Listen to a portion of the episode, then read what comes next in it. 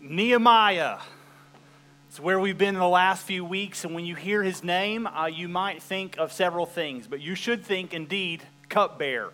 Cupbearer of the king Artaxerxes, 900 miles away from the homeland, Israel. He goes there and he becomes a wall builder. Uh, leads his people to rebuild the walls of Jerusalem in 52 days. But from there, he becomes not just a wall builder, but eventually a governor. Matter of fact, when you hear the name Nehemiah, you should hear this the Lord has comforted. That's what his name means. It means comforter. And when you think about Nehemiah, what I want you to realize is that he is a type of the ultimate comforter. Matter of fact, today the whole message is entitled, The Lord Has Comforted. And as we dive into Nehemiah chapter 5, what I want you to see are all the ways that the Lord works through Nehemiah to bring comfort to his people, but also the ways that the Lord uses his son Jesus to bring comfort to us.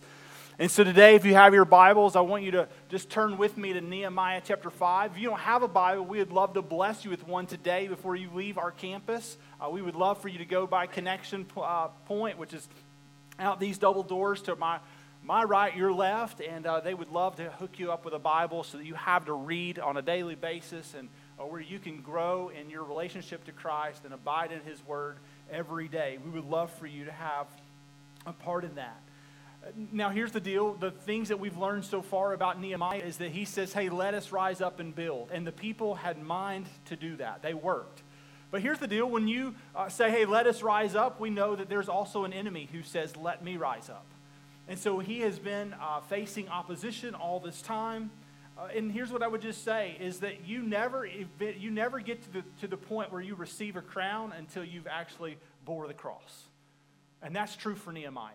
In order for you to, to hear those words, well done, thy good and faithful servant, it is going to require you and I to give ourselves up in many ways, to be sacrificial, to experience oppression in some ways, because that's what the biblical mandate is in Scripture. But when you get to the point where we are in Nehemiah chapter 5, he has faced opposition. The people had mind to work. They have been praying the whole time that God would do amazing things uh, and help them in their opposition, and they just kept going back to the work. But what's interesting is, is that they have had opposition from without but they also, you see, have opposition within. And in Nehemiah chapter 5, you're going to see some of the oppression, opposition that seems to happen before the 52 days is completed of them building the wall. It's as if they have to hit pause and address a couple of issues within their own midst. In some ways, Nehemiah is going to have a family meeting with his people. In Nehemiah chapter 5, you see what's happening. It says this in verse 1 Now there arose a great outcry of the people and of their wives against their Jewish brothers. So there's an outcry. Uh, when I hear the words outcry, I, am almost reminded in a lot of ways in Exodus when the people were enslaved in Israel, uh, the Israelites were enslaved in Egypt, and you can remember God heard their cries. In some ways, that's what the people were doing. They are outcrying and they are, in some ways, grumbling and complaining about what is happening to them. And Nehemiah happens to hear this. And then he's going to he's going to show us that there's three groups of people who are in some ways complaining or have something to say as they cry out for help. In verse 2 it says, "There were those who said, with our sons and our daughters we are many. So let us get grain that we may eat and keep alive." In verse 2, he's just showing you that there are those that they can't afford to get grain and wine. Like there's there's not enough food on their table. And so they are crying out. There's, there's not enough food to feed our children. There's not enough grain that abounds in the land. There's, there's no way for us to get our, our hands on it. And so, in some ways, they say we lack the nourishment that's needed in our family. In verse 3, you see another group. It says, There were also those who said, We are mortgaging our fields, our vineyards, and our houses to get grain because of the famine. So there are others that they're having to give up their possessions in order to put food on the table, and they say, We're running out of resources. So, group one says we don't have enough food on the table. Group two says we're having to give up our possessions in order to have the resources, but we're out of resources. We're tapped out. We got nothing else to sell. There's nothing else for us to do in order to get the resources that are needed for us to provide for our family. And then you have group, three. Look at verse four. It says, And then there were those who said, And we have borrowed money for the king's taxes on our fields and our vineyards there's another group that they have gotten themselves into debt. And they don't have a way out because they have, they have acquired uh, more debt and more burden in paying back the king's tax than they can afford. And so here it is you've got these Israelites, and they are struggling. They are struggling in a multitude of ways. They're struggling, one, to put food on the table, struggling, two, to have the resources that are needed to find a way to climb out of the hole they're in. And number three, there's many of them who have taken on burdens and, these debts, and they cannot find a way out.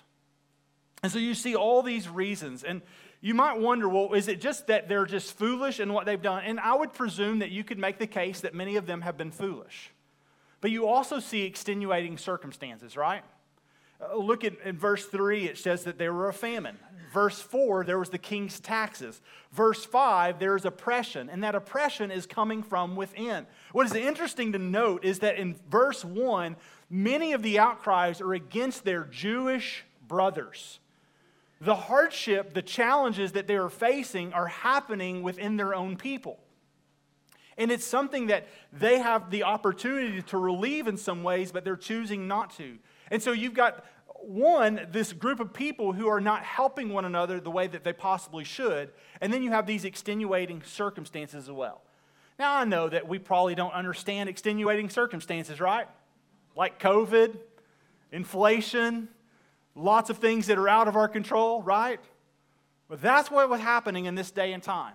There were things that were outside of their control and they had hardships and they had calamities and they were complaining and outcrying to their leader Nehemiah because of the oppression that had been put on them regarding all of these extenuating circumstances. In verse 5, it says, Now our flesh is as flesh of our brothers, our children are as their children. Yet we are forcing our sons and our daughters to be slaves and some of our daughters have already been enslaved. But it is not if our power, it's not as if it's in our power to help it. For other men have our fields and our vineyards. What's interesting about this is that the conditions that they are facing, many of them are, are, being, are being forced within.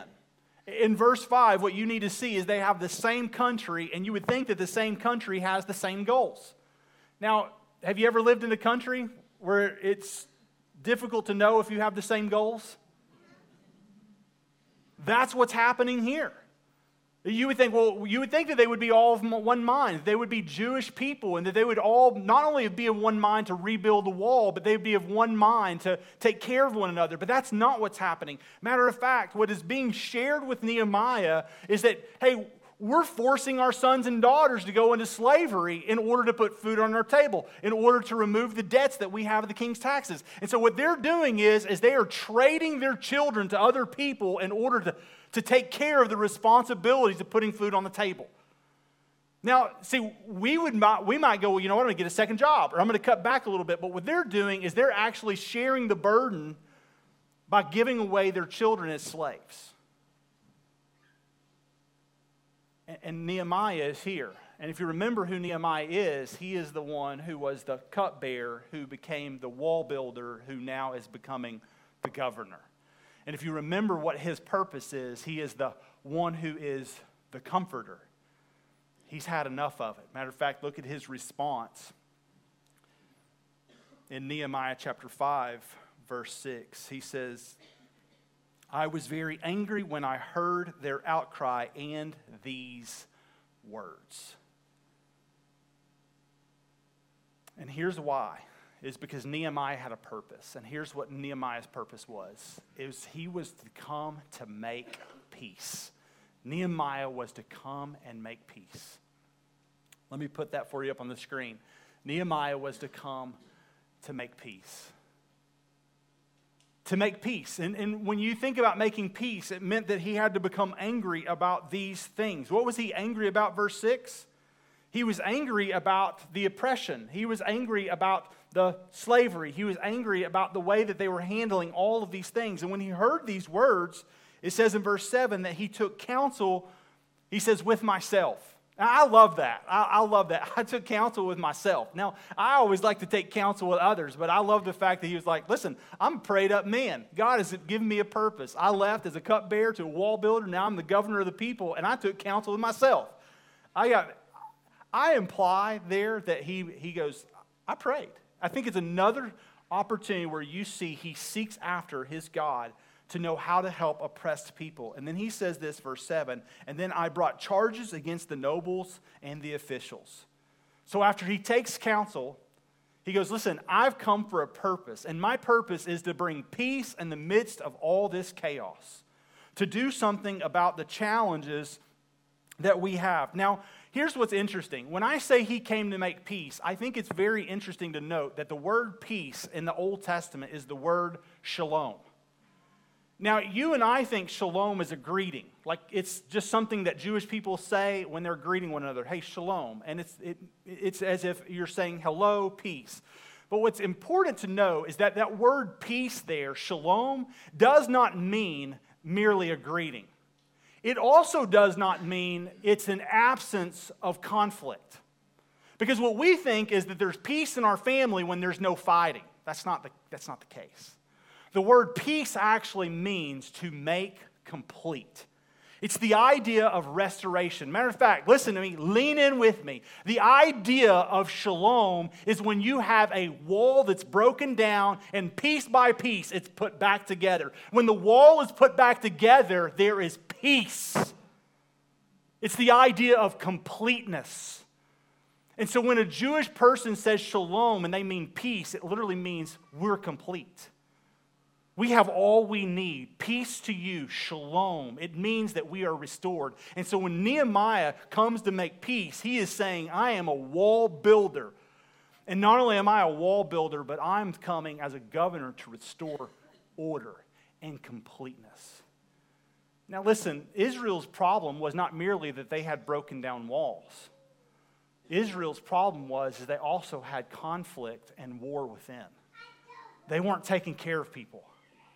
They weren't taking care of the ones that they were called to, and they knew better because even the Mosaic law very clearly, very clearly stated that they were not to treat one another the way they were. And so, in many ways, they weren't a complete people. They, they weren't honoring God and His, his law, he, they, they weren't honoring one another, and there was chaos in the land. And so, not only is He helping rebuild the wall, He's also helping establish a new way of living. And so this is what he says to those that he takes counsel with and that he takes up these challenges with. In verse 7, the latter part of it, he says, then I said to them, He says, You are exacting interest, each from his brother. And I had a great assembly against them. And then I said to them, We, as far as we are able, have have bought back our Jewish brothers who have been sold to the nations. But even you sell your brothers that they may be sold to us. Now, what Nehemiah is implying is he goes, There's been a point where we've already gone around and we've already bought back some of our brother's property. Now, we can just imply that, he is our, that they have been doing that over the course of time. They were buying it from some Persian uh, people, and perhaps they were paying back, and whatever they've done, they've already bought back some Jewish people. And what he's saying is not only are we going around we're buying back possessions and land and we're getting children back and we're getting animals back and we're getting land and possessions back, but he goes, then we get it back only for you to take it. He goes, that's craziness. We're spending money to get things back for our people only for you to take it from your own people. He goes, that's not making peace. That's not the shalom peace of God that we know. That's not who we are. And so he says, Look, we're buying back only for it to be sold to you. Isn't that convenient? And then listen what it says in the latter part of verse 8. I love this. They were silent and they could not find a word to say. You ever have a, uh, an argument with someone and you kind of got them and they're in the corner and, and they really have nothing to say? And you know why they have nothing to say? Is because they know they're wrong. Now, I would say that that happens to me occasionally. And I would say it's probably with my wife, where she's got me. I'm like, I know, I'm an idiot, and I, I'm wrong. It happens, right? Any of it ever happened to you? That's the first time we get an amen today. Yeah, that's it. Amen. I agree, brother. Yes. That, that's why he, he's got them. And they know it. They know that what they've done is wrong. It breaks God's Mosaic law. It breaks the heart of God as people of peace. And it's not a representation of what Israel was to be to the nations. And they knew it, although they had not known what it looked like to be Israel in all the days they were together. But here it is the one who the Lord sent as a comforter, Nehemiah, was there to make things right. And here's why because not only did he come to bring peace, he also came to end oppression. He came to end oppression. He came to fix a lot of the brokenness that was happening in their society. Matter of fact, if you look at verse 9, he said, So I said, the thing that you are doing is not good. Ought you not to walk in the fear of our God to prevent the taunts of the nations, of the nations, our enemies? Moreover, I and my brothers and my servants are lending them money and grain. Let us abandon this exacting of interest. Return to them this very day their fields, their vineyards, their olive orchards, their houses, the percentage of the money, grain, wine, and oil that you have been exacting from them. In essence, he says, Listen, today it ends. Whatever they've been paying you, they're not going to pay you anymore. Whatever fields you have of theirs, you're going to return it. This oppression is ending. We did not go and buy back from the nations, our people, merely for you to take advantage of them. And so, whatever you're getting of them, you need to go ahead and transfer it from your banking account back to theirs. Because this is over. This oppression, this, this way of thinking is being done, it's done with. And so he just encourages them to return. Verse 12 says, Then they said, We will restore these things and require nothing from them. We will do as you say. Now, I don't know about you, but this man must have been an incredible leader. To get a group of people in a nation who has been ex- exacting interest on others and taking advantage of others, to get them to do as they, they said they would do is a really encouraging thing for me. Because as leaders, and you know, whether it be in your business or whether it be in the place that you lead, getting people to do what they say they'll do can be a challenge, right? But nonetheless, they agree. We will do as you say. And then Nehemiah says, verse 12, the latter part of it, he says, And I called the priests, and I made them swear to do as they had promised. I also shook out the fold of my garment, and I said, So may God shake out every man from his house and from his labor who does not keep this promise. So may he be shaken out and emptied. And the assembly said, Amen. And they praised the Lord, and they did as they promised. So as he shakes out his garment, he goes, May it be to you as I have done to my garment. If you don't keep your word, may the Lord take you and may he shake you out. And may he expose you for who you are and what you've done before the nation. And yet they moved to agree to do what they said. And here's why because Nehemiah didn't merely come to make peace and end oppression, Nehemiah also came to rule judiciously. He came to rule with order, with with fairness. He came to do what's right. Matter of fact, if you continue on in verse 14, he says, Moreover, from the time that I was appointed to be their governor in the land of Judah, from the 20th year to the 32nd year of Artaxerxes the king, that's 12 years, neither I nor my brothers ate the food allowance of the governor. The former governors who were before me, they laid heavy burdens on the people, and they took from their daily ration 40 shekels of silver. He basically says, Listen, for the 12 years that I ruled, he goes, I didn't take all that the governor could have taken. Now, could y'all imagine living in a land where people didn't take from the people more than they should take from the people? We probably don't understand that either, do we? But he says that's what was happening. And he says, And we did not do that. We did not, me nor my brothers, did we take the governor's allowance.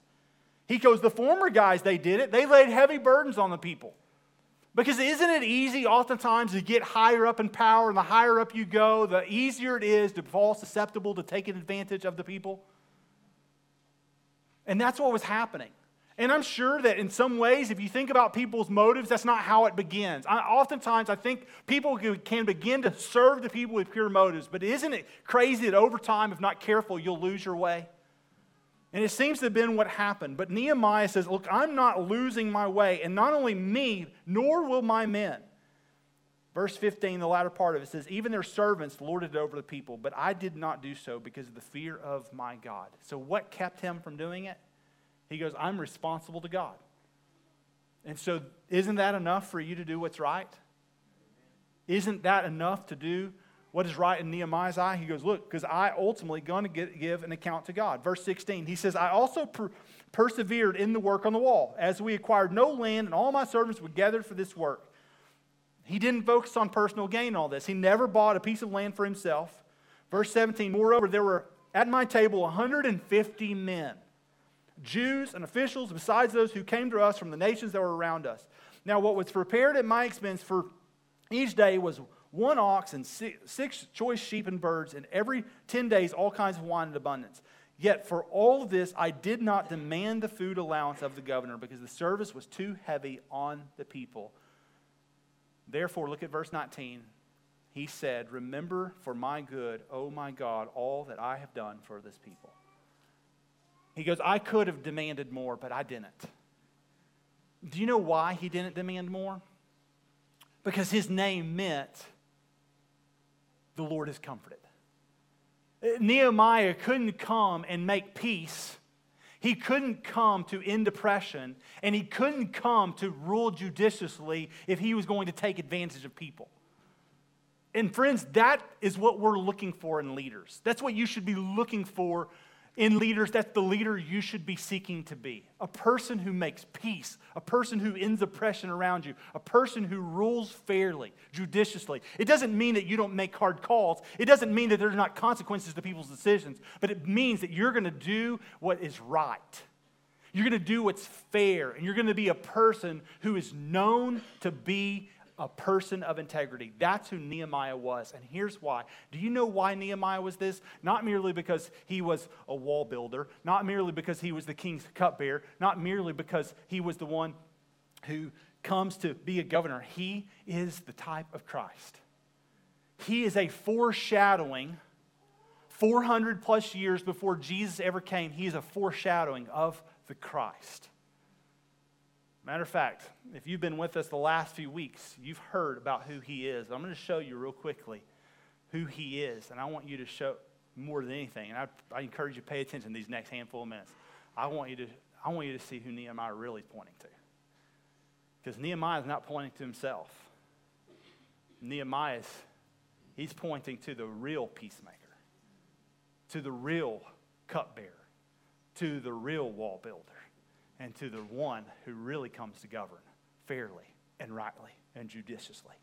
Matter of fact, you remember Nehemiah, a, cup, a, a cupbearer? He was cupbearer to king. You see that in Nehemiah chapter 1, verse 11. Let me show you the real cupbearer. Look at this in Luke chapter 22, verses 41 through 42. You might remember the words of this man. And he withdrew from about a stone's throw away, and he knelt down and he prayed, and he said, Father, if you are willing, remove this cup from me. Nevertheless, not my will, but your will be done. Do you know who came to bear the cup of wrath? His name was Jesus. And Nehemiah is simply a foreshadowing of things to come. He is helping the Jewish people recognize that, hey, in your oppression, in your hardship, in all of the opposition that you face, there is one who one day will come to destroy all those things. Matter of fact, remember what Jesus said in John chapter 16, verse 33? In this world you will have trouble, but take heart. Why, friends? Because I have overcome the world. He is the cupbearer. He came to drink the wrath of God and sin on your behalf. Wow. He wasn't just a cupbearer. Remember Nehemiah? He also, when he heard the oppression of his people, what did he do? He wept. He wept over his people. In Nehemiah chapter 1, verse 11, you see that. But guess what? Jesus did the same. In Luke chapter 19, verses 41, it says this And when he drew near and saw the city, he wept over it. Verse 42, saying, What, what that you, even you, had known on this day the things that make for peace, but now they are hidden from your eyes. Th- that is, that is the time where Jesus is very clearly seeing a people that has rejected the message of the gospel and he weeps for Jerusalem. He weeps for Israel. Why does he weep for them? Because they have, they have missed the fact that there is a cupbearer who's bringing peace. So, just as Nehemiah came to establish that principle, Jesus did too. Matter of fact, you remember Nehemiah? He left Artaxerxes 900 miles away and he got proximate to his people. You remember that? Nehemiah chapter 2, verse 6 through 10, you see how close he gets to his people. Well, let me show you in Philippians chapter 2, verses 4 through 8, the one who gets proximate to his people. Matter of fact, Paul says this to the church of Philippi in Philippians chapter 2, verse 4. He says this Let each of you not look to your own interest, but also to the interest of others. And then he says this Have your, this mind among yourselves, which is yours in Christ Jesus, who, though he was in the form of God, he did not count equality with God a thing to be grasped, but he emptied himself, taking on the form of a servant, being born in the likeness of men, and being found in human form, he humbled himself by becoming obedient to the point of death, even death on the cross. Now, in Philippians 2, Paul is saying there is one who humbled himself, that he, being in the form of God, he was God in the heavens and always has been God from the beginning to the end. He is the Alpha and the Omega. He was before time, and he's, the, he's going to be here when our time, as we know it, comes to an end. But he, being in all that he was in God, submitted himself to the Father so that he would come and identify with us. He was tempted, as Hebrews chapter 4, verse 15 says, in every way, just as we are, yet he was without sin. He came to be all that God desires for us to be, and he got proximate to his people. What type of humility does it take for you to leave the heavenly abodes to come and identify with sinful men? That's what he did. Nehemiah was just a picture of what Christ would be. And then what did Nehemiah do? He came and he restored broken down walls, right? Hostility, oppression, all of those things. And so that's what I would just show you. Nehemiah comes to restore broken down walls, and he restores peace. I'll put it for you up on the screen so you can write that down. He restores broken down walls, and he restores peace. And you see that in Nehemiah chapter 6, verse 15, that one day they're going to do that. Well, guess what? Jesus does very similarly, restores peace and repairs broken walls. Look at Ephesians chapter 2, verses 13 through 14. This is amazing. But now, in Christ Jesus, you who once were far off have been brought near by the blood of Christ. For he himself is our peace who has made us both one and has broken down in his flesh the dividing wall of hostility. The walls that were in disrepair have been repaired because of Christ and his sacrifice and his blood sacrifice. You and I can now be one with God. But what's interesting is, is he doesn't stop there. He didn't just repair the broken down walls of hostility between us and God and our sinfulness. He doesn't just restore peace through the blood of Christ, but he also he removes oppression and debt. You remember what Nehemiah does in removing oppression and debt? Well, look what Colossians chapter 2 goes on and says, verse 13 and 14. You see this in Colossians 2. It says, And you were dead in your trespasses, and in the uncircumcision of your flesh, God made alive together with him, having forgiven us all our trespasses. And he canceled the, red, uh, the record of debt that stood against us with its legal demands. This he set aside, nailing it to the cross the oppression and the debt that we owed because of sin, Christ canceled and nailed to the cross.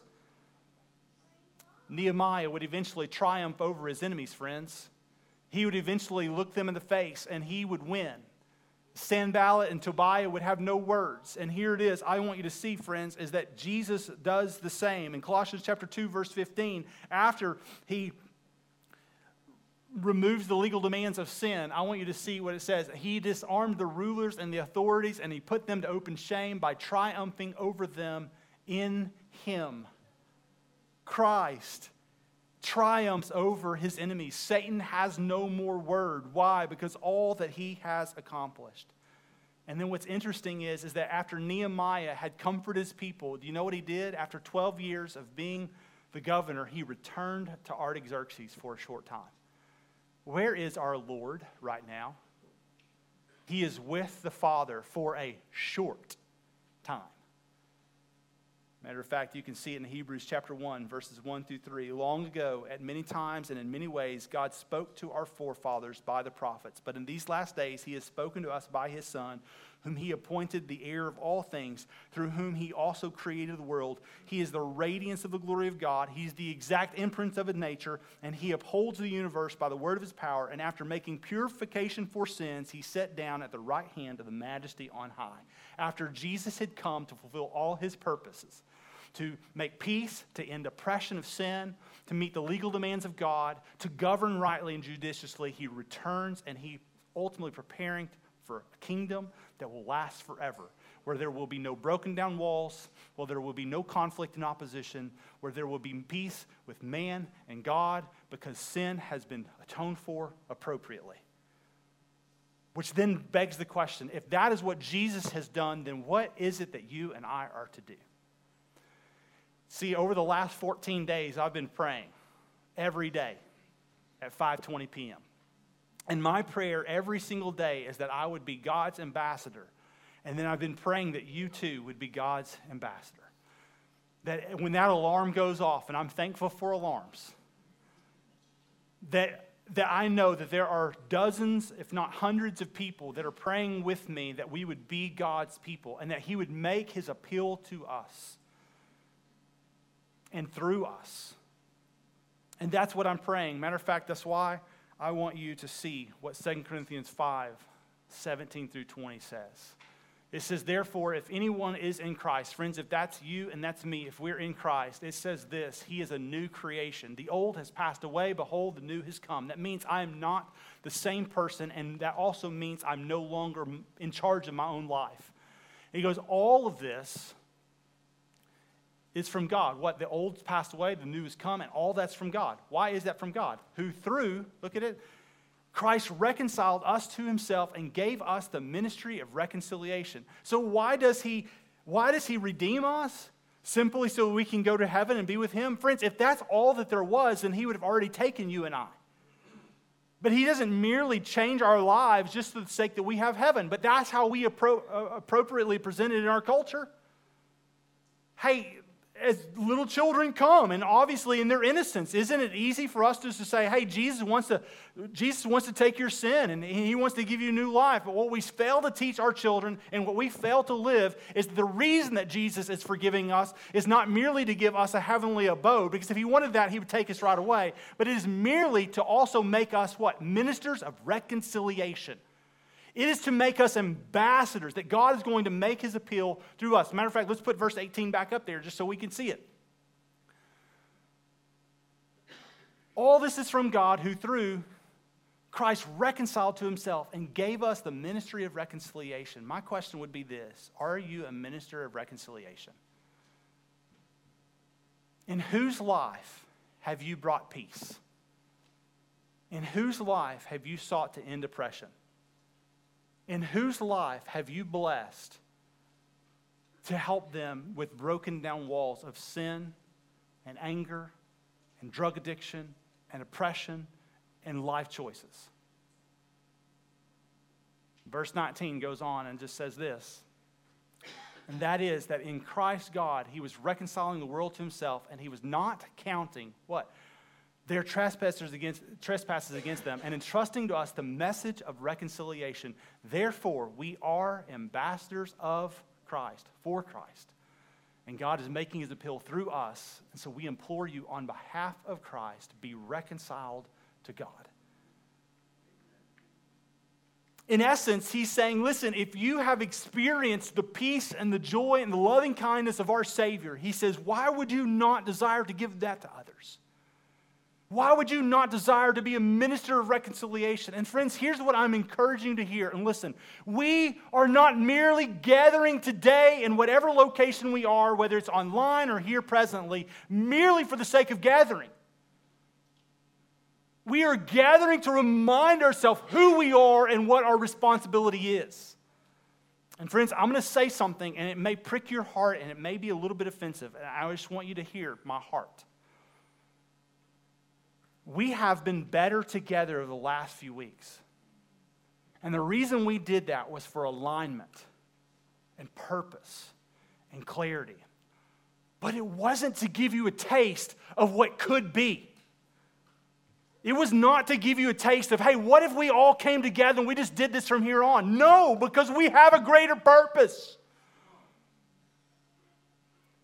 This life is not about your comfort or my comfort. It's not about how many we can gather in a, in a room so that we can encourage one another forever. It's for a short time to remind one another that God is at work and that He is doing a wonderful thing and that there are more people that are out in our county that can fill our rooms.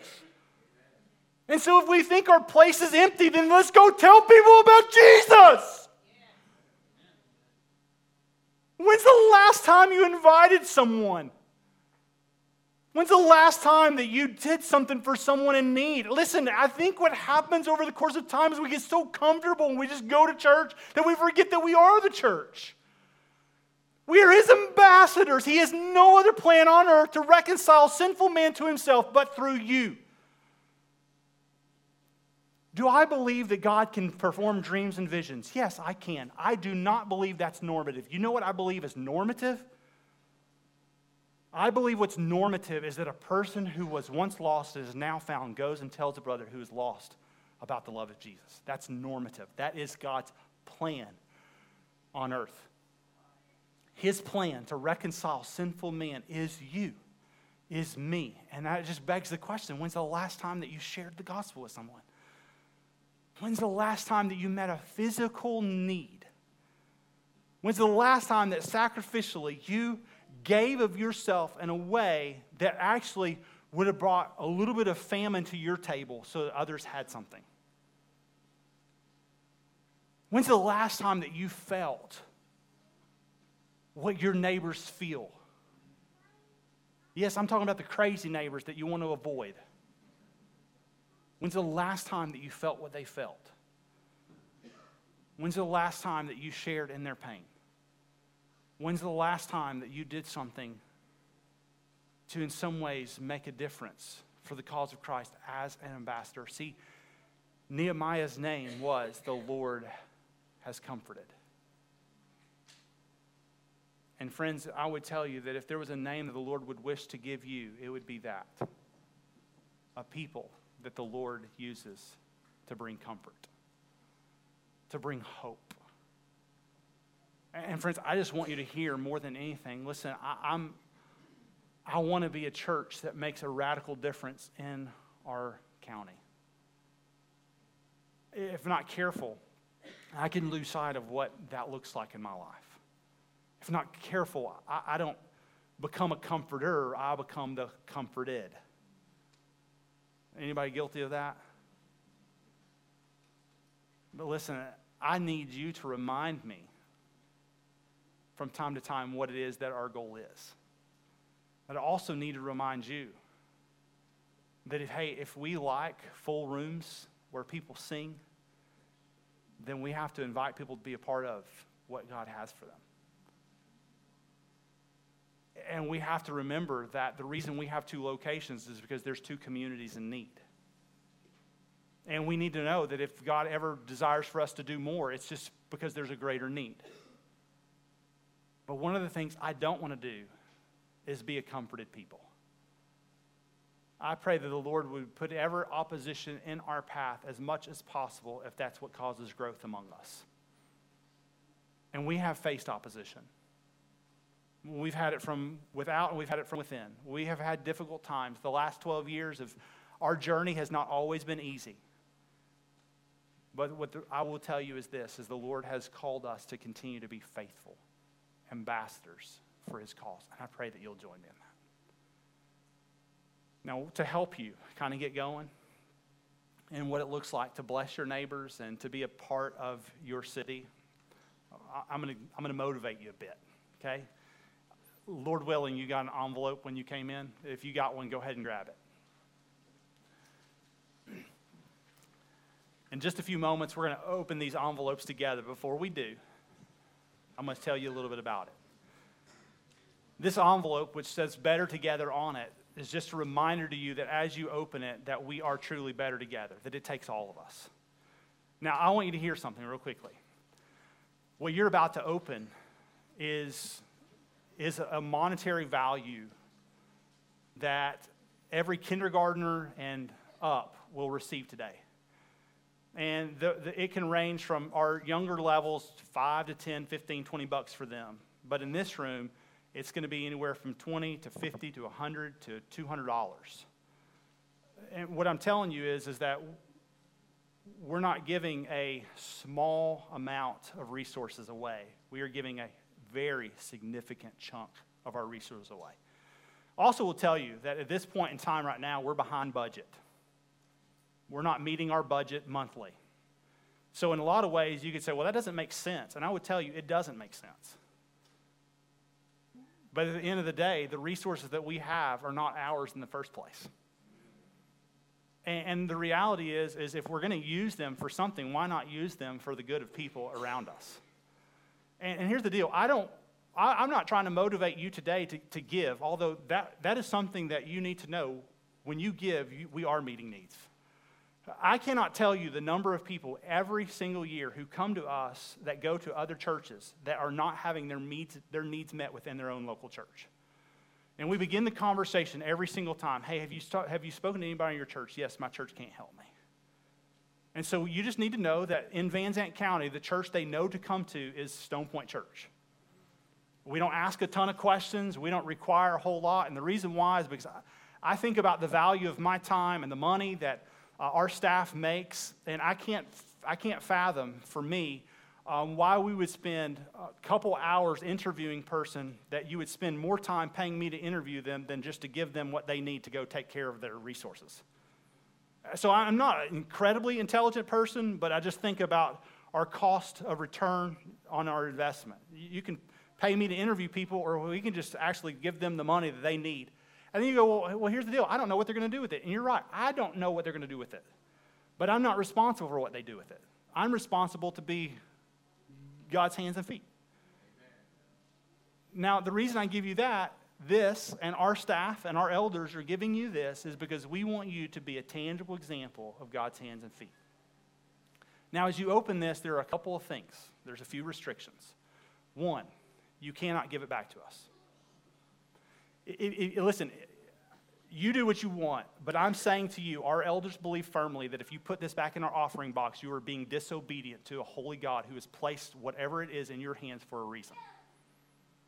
So you, if you want to take up opposition with him, then you can. That's up to you. But for us, we're entrusting it to you as a resource, not because it makes sense, but because God in his sovereignty gave you an envelope this morning.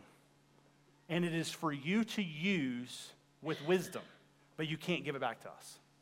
So we should not find any in our offering box. Two, this is to meet a need as you have eyes to see and ears to hear. See, that was what's so incredible about the people that Nehemiah was leading. They had eyes to see and ears to hear. And that's what we're asking of you. Look for a place where a wall is broken down, where there's a breach in the city, and fill the need. Now, there's a multitude of ways you can do that. You can have a great conversation with a waiter or waitress, even this afternoon. You can get to know their name. Even as you circle up to pray before you eat, you just say, Hey, um, Sarah, do you mind if I pray? You got any prayer, prayer needs? Hey, Sarah, can, I, can we pray for you real quick? You want to join us in prayer? She may say no. She may say yes. She may share. She may not. But the reality is, you got to know her name and you asked if there was a need. Then pray for her at the very end, something I like to do is just go, hey, Sarah, how, how, great do you think your service was today?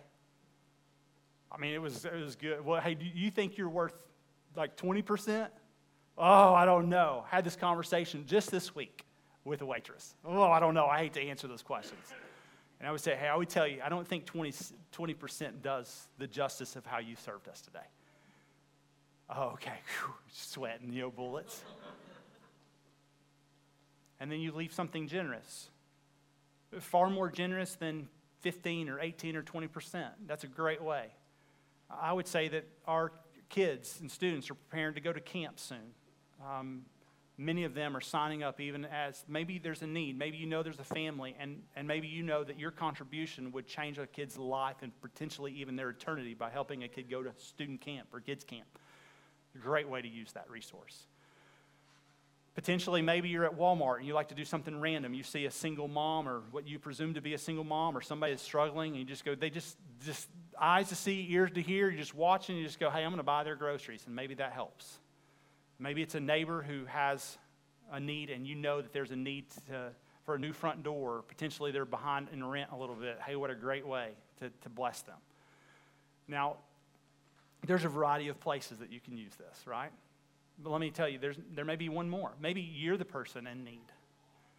Maybe you're the one who goes, you know what, I, I'm struggling. And maybe you've been praying to God recently to help you with rent or with something that you absolutely need. Listen, from our elders, and the generous people of Stone Point Church, we would say, keep it. Keep it. Why in the world would we want you to go help needs of oppressed people if you right now are in a time of oppression? Like inflation's just got you. Gas is more expensive, although it's starting to come down, but you're like, it's way more expensive.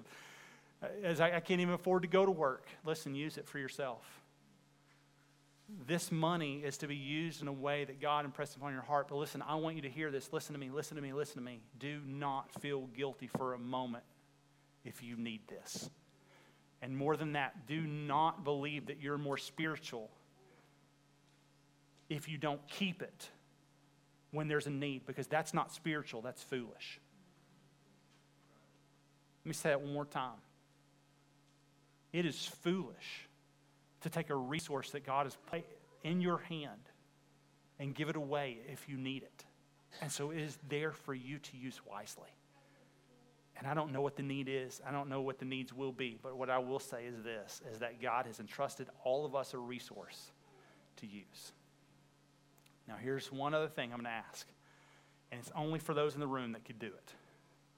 I'm going to ask that you would prayerfully consider taking whatever it is that you get in your pocket and doubling it.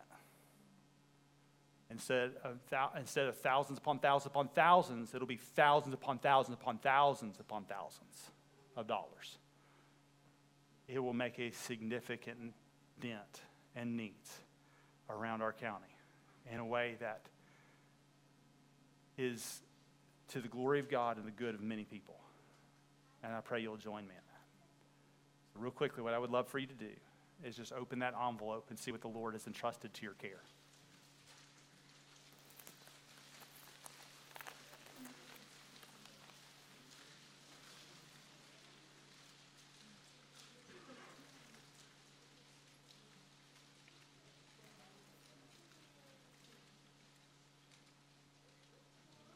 Now, as you see what he's entrusted your care, here's what I would say. Go be a tangible expression of God's love and a comforter of people. And let me pray as we close our time together that God would use all of this as his resource for the glory of God around the world, starting right here in our own home. And so may God use this. Let's pray together. Father, you know what every single person has received. You know what others in our county need. And Lord, I pray in this moment that you would give us eyes to see, ears to hear, and wisdom to know where to use these resources. Lord, I pray that as a people we would realize that even though it doesn't make sense sometimes to do these things, I pray that we would walk by faith and not by sight. Lord, I would pray in this moment that you would remind us that the resources we have are not ours. And if you own the cattle on a thousand hills, then the resources we're giving today are a minimal and what could seem like an insignificant amount. But Lord, we trust that just as you can multiply fishes and loaves, you can take and use these resources exponentially more than we could ask or imagine. And we pray that you would do that. More than anything, I pray that we would steward them well. And I pray that we would just be reminded of the parable of talents. Lord, there's some of us that we have the inclination just to go and take this money and just bury it. Lord, may we not do that. May we invest it in things that will outlive us. And may we tell stories over the next handful of weeks to each other how people have been encouraged. Father, we love you and we praise you and we thank you for your glory and our good and for the generosity that you displayed through your Son, Jesus Christ, and the example that you gave us through Nehemiah. May we be like Nehemiah. May we be like the Christ. May we be your ambassadors, and may you make your appeal to the world through us. In Jesus' name we pray. Amen.